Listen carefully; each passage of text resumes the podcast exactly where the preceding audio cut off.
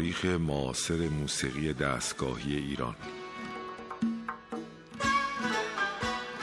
تهیه کننده و مجری محمد رضا لطفی.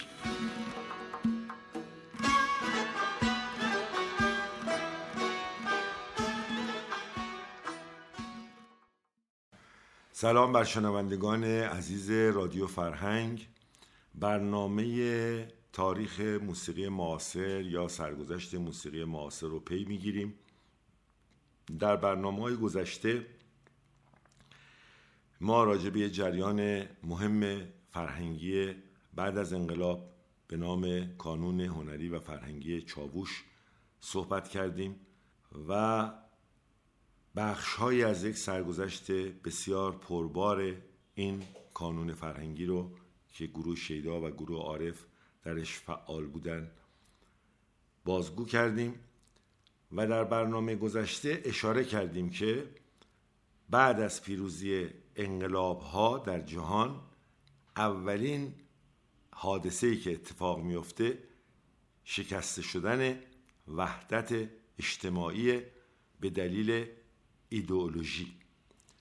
در ایران هم این مسئله به خاطر اینکه خیلی طولانی فعالیت های سیاسی و اجتماعی مخفی بود و نیروهای سیاسی و اجتماعی خیلی مخفیانه از دوره رضا و بعد شاه و دوره قبل از انقلاب فعالیت می‌کردن. اینها به خاطر مواضع مشترکشون در مورد تغییر حکومت شاه یا بهتر بگیم حکومت سلطنتی به حکومت جمهوری اتحاد کم نظیری داشتن و اگرچه با ایدولوژی های مختلف برخورد می‌کردن به مسائل داخلی و اجتماعی و جهانی اما سر بعضی از مسائل کلیدی و مسائل مهم اتفاق نظر داشتند با وقوع انقلاب و پیروزی انقلاب مثل خیلی از انقلابات دیگه یک شکست درونی در میان سازمان ها و گروه های ایدولوژیک به وجود اومد و این فقط شامل گروه های چپ یا گروه های راست یا گروه های میانه یا مذهبی و غیر مذهبی نمی‌شد. در برنامه گذشته اشاره کردیم که در چاووش هم این اتفاقات افتاد اما خوشبختانه به خاطر عشق به موسیقی و عشق به مردم این مسئله به دوگانگی کشته نشد و تفرقه به وجود نیامد و انشابی صورت نگرفت. در اون دوره بعد از یه فاصله کمی بعد از انقلاب گروه ها هم اینجوری گروه های اجتماعی و سیاسی مرتب انشاب می‌کردن. مرتب تفرقه توشون بود مرتب درگیری توشون بود.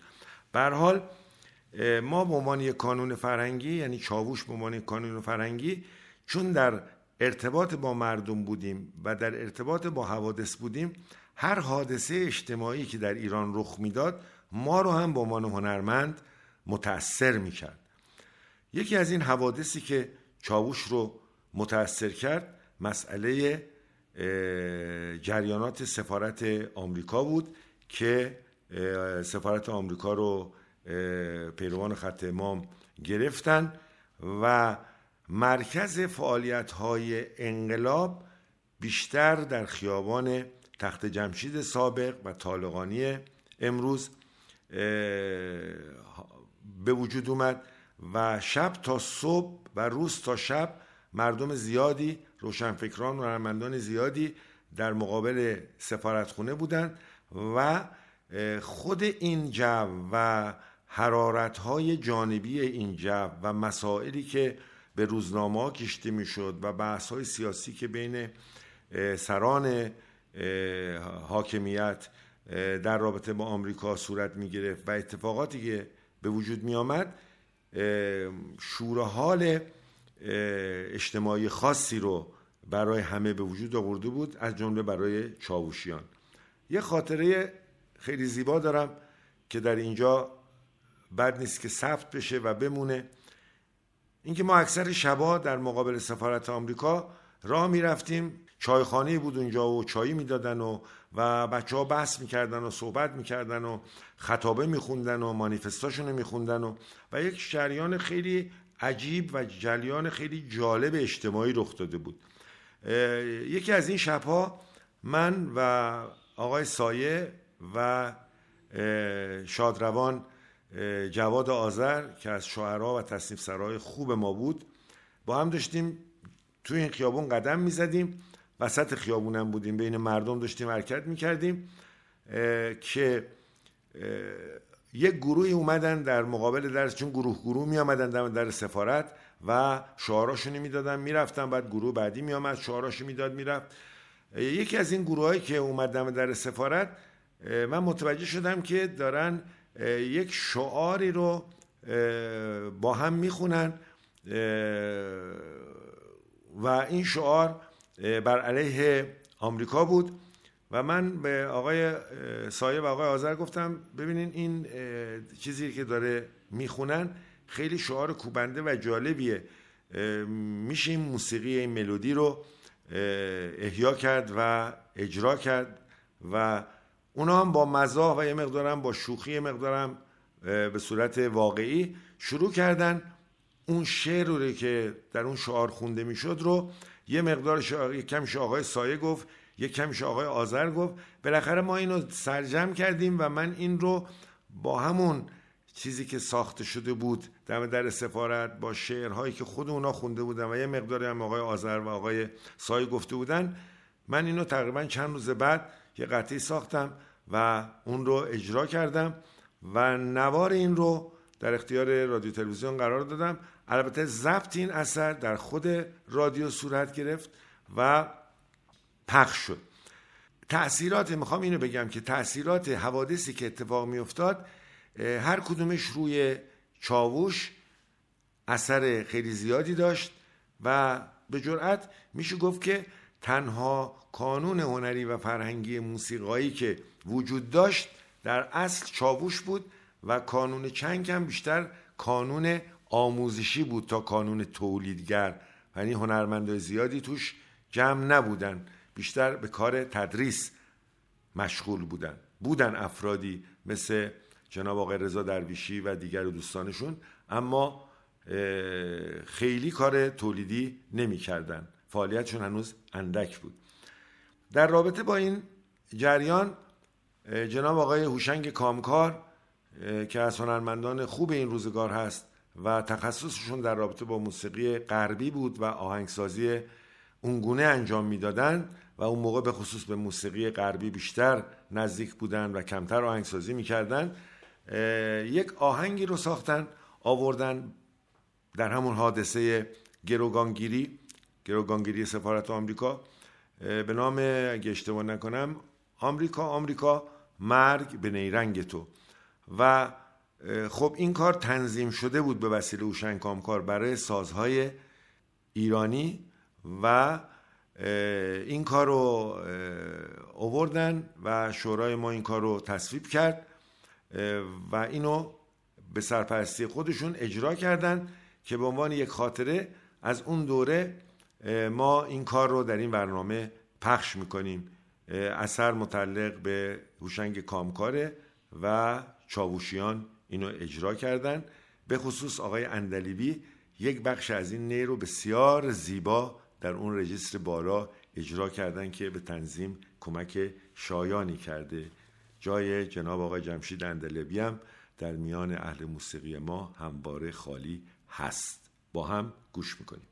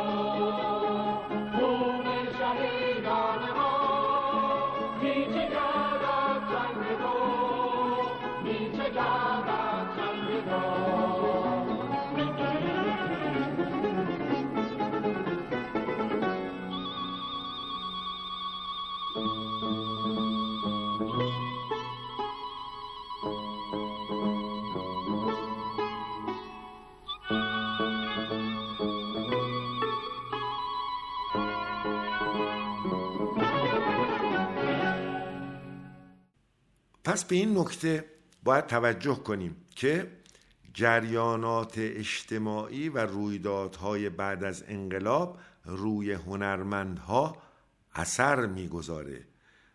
هنرمندی که جریانات اجتماعی و جریانات تاریخی روش اثر نمی‌ذاره هنرمندی که تو خونه نشسته و هیچ اطلاعی از جریانات نداره یا اگه اطلاع داره احساساتش درگیر مسائل مردمی و مسائل اجتماعی و درد و رنجهای مردم نیست. به همین دلیل در اون دوره هنرمندهایی که در تیررس مسائل اجتماعی بودن و در میانی اقیانوس در حرکت بودن بدون استثنا تأثیر گرفتن. من یادم میاد که شعرهای شادروان شاملو احمد شاملو قبل از انقلاب بیشتر شعرهای سورئالیستی بود. و بسیار هم زیبا بود. خب ادبیات غنی و فوقالعاده. اما بعد از انقلاب به خاطر شرایط اجتماعی و شرایط انقلاب ما می‌بینیم که شعرهای احمد شاملو هم یواش یواش تغییر می‌کنه و بازگو کننده واقعیت های اجتماعی یا بخشی از واقعیت های اجتماعی اون روزگار میشه و باستاب میده اون شرایط و, و مشکلاتی که انسانهایی درگیرش بودن در اون دوره. یا هنرمندای دیگه مثل جناب آقای سایه که واقعا در این رابطه زحمات زیادی کشیدن. جناب آقای اخوان شادروان اخوان فریدون مشیری. پس ما هر هنرمندی می‌بینیم چه در نقاشی چه در خطاطی چه در موسیقی اینهایی که در میان جامعه بودن و در تیررس مسائل اجتماعی بودن تو صفهای اول بودن و حضور داشتن خود به خود هنرشون از یک شور و حال اجتماعی برخوردار بوده و آرمانشون هم آرمان والای انسانی و آرزوی خوب برای مردمان خودشون و مردمان جهان داشتند در این رابطه باز ما می‌خوام بگم تأثیراتی که جریانات اجتماعی داشته چگونه است؟ در میان چاووشیان وقوع جنگ بود. من این خاطره براتون تعریف می‌کنم. گروه شیدا همراه با جناب آقای ناظری برای ضبط یک برنامه در استودیوی وزارت فرهنگ اون موقع که بعدا وزارت ارشاد شد. ما رفته بودیم در استودیوی وزارت ارشاد. یکی از قطعات من رو که توی نوا ساخته بودم تصنیفی بود. تو نوا ساخته بودم که خیلی هم دوستش داشتم ولی متاسفانه از اون تصنیف هیچ هیچ ملودیش یادم نیست متاسفانه. ولی ضبط شد یه ضبط آزمایشیش در آرشیو اون موقع باید باشه. چند دفعه خواهش کردم که از دوستان مثل آقای رضایی که ببینن می‌تونن این نوا رو پیدا کنن. ولی حالا اینو من خاطرش رو تعریف می‌کنم که خیلی مهمه. ما داشتیم این کار ضبط می‌کردیم تمرین کرده بودیم ضبط می‌کردیم و آقای ناظری اینو داشتن میخوندن. ضبط آزمایشی این کار انجام شد و ما اومدیم بیرون که این قطره بشنویم و من همون موقع داشتم این قطره میشنیدم یک دفعه فرودگاه مهرآباد رو هواپیماهای عراقی بمباران کردند و یک شوک خیلی وحشتناکی به همه ما اومد. هر کسی به نسبت حال احساساتش بیشتر کمتر. و من اومدم تو راهرو از پنجره نگاه کنم ببینم چه خبره. طبقه بالا بودیم. دیدم که کارمندا و کسانی هم که بچه های انقلابی که توی وزارت ارشاد بودن اونها هم خیلی آشفته و نگران شدن. همه ما فکر کردیم که یک کودتا در ایران انجام شده. خب اگر یک کودتای در ایران انجام می‌شد مسلما کسانی که پیشقراولان انقلاب بودن و کسانی که شناخته دیگه شده بودن اینها خب در مخاطره خیلی وحشتناکی میافتادن. بعد خبر رسید که بله فرودگاه مهرآباد و جنگنده های عراق بمباردمان کردن که برای ما خیلی عجیب بود که چطور جنگنده های عراق اون همه را رو اومدن وارد تهران شدن و فرودگاه رو زدن و هیچ تدافع هوایی نفهمیده یا راداری نگرفته. برای ما خیلی عجیب بود به حال. خب بچه ها خیلی ناراحت شده بودن و من گفتم خیلی خب بچه ها بریم برای ضبط قطعی. دیدم آقای ناظری که اصلا حال خوندن نداره و خیلی متاثر شده. و بعضی از بچه های گروه ما واقعا رنگاشون پریده بود و وحشت کرده بودن که من یادم یادم میاد که گفتم که انقلاب شده از این حوادث زیاده و فکر نکنین که انقلاب شده فردا همه نخود نخود هم میرن خونه خودشون زندگی آرومی می‌کنن. این آرامش حالا حالا ها در واقع به کشور ما بر نمیگرده. تازه مبارزه و فعالیت شروع شده. بعد دوستان ما گفتن که آقای لطفی ما واقعا نمی‌تونیم بزنیم اینو. به حال اون قطعه ولی ضبط شد و در آرشیو موند. ما دیگه بعدش دیگه ضبطش نکردیم.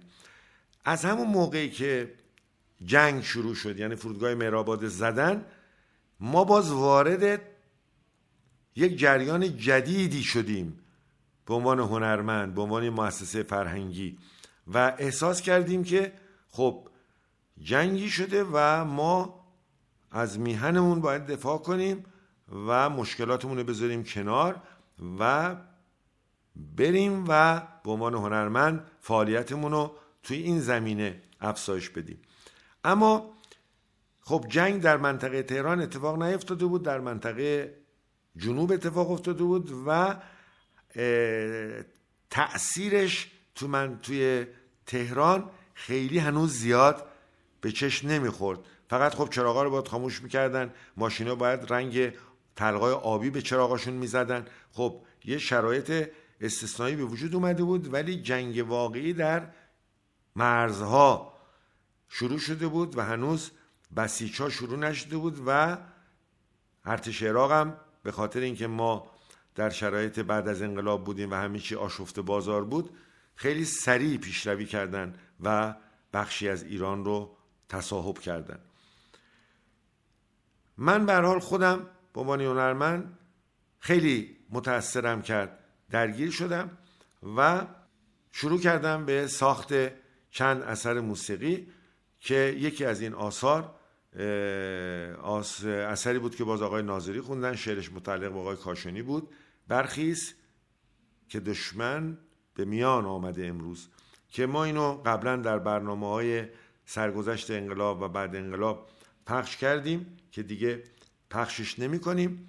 مسئله جنگ با مسئله سفارت آمریکا خیلی فرق می کرد. مسئله سفارت آمریکا یک بخش کوچکی از داستان داخلی ما بود.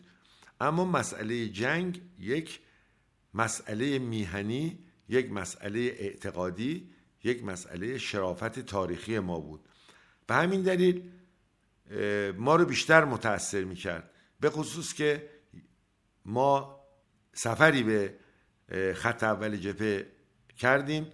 من برنامه ریزی کردم به وسیله بچه های جهاد دانشگاه و در اون دوره به ما اجازه دادن که من و دوست عزیزم حسین علیزاده و آقای پلنگی اگه اشتباه نکنم و آقای سمی آذر که بعدا شدن مسئول موزه هنرهای معاصر و جناب آقای شباهنگی. ما در واقع با ماشین من که آهوی بیابان آبی داشتم اجازه گرفتیم که بریم خط اول جپه که واقعا رویاروی بشیم با مسائل و مشکلات جپه و خود این رفتن ما به هم از خاطرات بسیار خوب و بد ماست از یه جهتی و ما رو خیلی متاثر کرد بعد از این نظر که ما رو خیلی متاثر کرد. ولی در ما یک تغییر بنیادی به وجود آورد. روی خود من خیلی تاثیرگذار بود و این خود این یه واقع خیلی مهمی بود برای هنرمند. یا واقع خیلی مهمی می‌تونست باشه برای هنرمند که این امکان براش فراهم شده بود که در یک جنگی شرکت بکنه و حضور داشته باشه و بره خط اول جبهه و از نزدیک مسائل و مشکلات ببینه. من یاد کتاب جنگ و صلح تولستوی میفتم و اون کتاب بینظیر و اون فیلم بینظیری که از ساخته شده که ما این شانس پیدا کردیم که به حال در یه همچین جریانی قرار بگیریم و من در برنامه آینده راجع به این سفر صحبت می‌کنم و پخش اون آهنگی که آقای ناظری خونده بودن رو ما در رادیو اهواز برای اولین بار تونستیم پخش بکنیم. اینه که برنامه رو در اینجا خاتمه میدیم. همه شما رو من به خداوند متعال می سپارم شب و روز شما. خوش باد.